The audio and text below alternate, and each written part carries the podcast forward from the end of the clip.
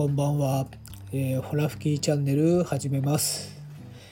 えー、前回の第4回はですね自分の思考の、えー、源流をたど、えー、ると、え、知るというテーマでお話しさせていただきました、え、その中でですね、まあ、僕が11年前ほどに影響を受けた方で、え、ロバート・フィナンシェルドさんという、えー、名前を出したんですがその後ですねあ間違えたと思って本当はあのロバート・シャインフェルドさんでした、えー、大変失礼いたしました。ロバート・シャインフェルドさんの「ザ・マネーゲームから脱出する方法」という本がですね、まあ、非常に気に入って、えー、そのまあ本に書かれている内容その思考の源流はどこかというと、まあ、あるインドの哲学者の考えだったという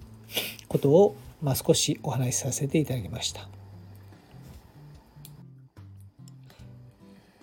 今回の第5回目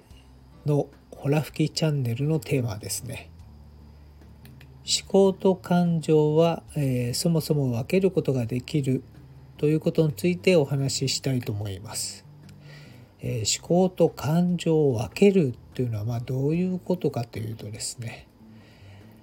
えー、まあ、えー、自分が、え感情的になっているということと、え自分が冷静になって、え物事を考えるということはですね、まあ、そもそも、え人間なら誰しも、え分けて考えることができるということです。えー、例えばですね雨が降るという現象をですね考えてみたいと思うんですけれども、えー、普通だったら雨が降ったら嫌ですよね、えー、もう僕も基本的に嫌ですよね。でもよく考えてみるとですね雨が降っているというのは、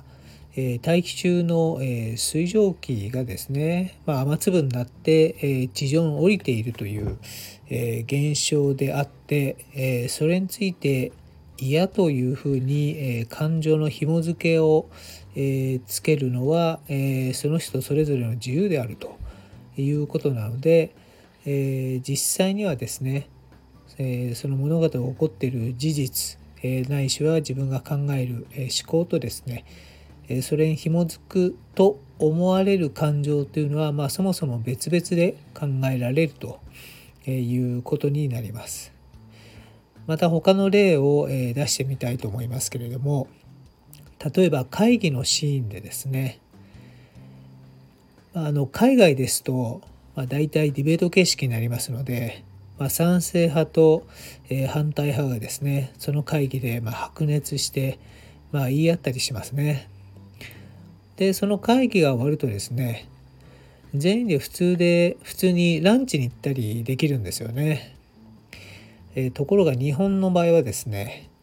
まあ、会議で、え賛成と反対で、え分かれていろいろ話してますとですね、え自分とは反対の意見を持った、え人がですねやっぱりこう嫌だなと、まあ、中には憎くてたまらないというふうに感じる人も出てくるので、えその会議が終わった後にですねみんなで仲仲良くランチに行こうということはですね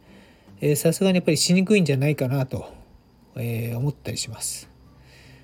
まあ、あのつまり、えー、そうやってあの自分の思考と、えー、感情というのはですね、まあ、油断すると、え一緒になっちゃうことが多くてですね、えそれがいろいろ、まあ、ビジネスのスピードを、え下げたりですとか人間関係を悪くしたりという原因の一つにもなるんですけれどもそもそも人間は思考と感情を分けることができるんだろできるんだと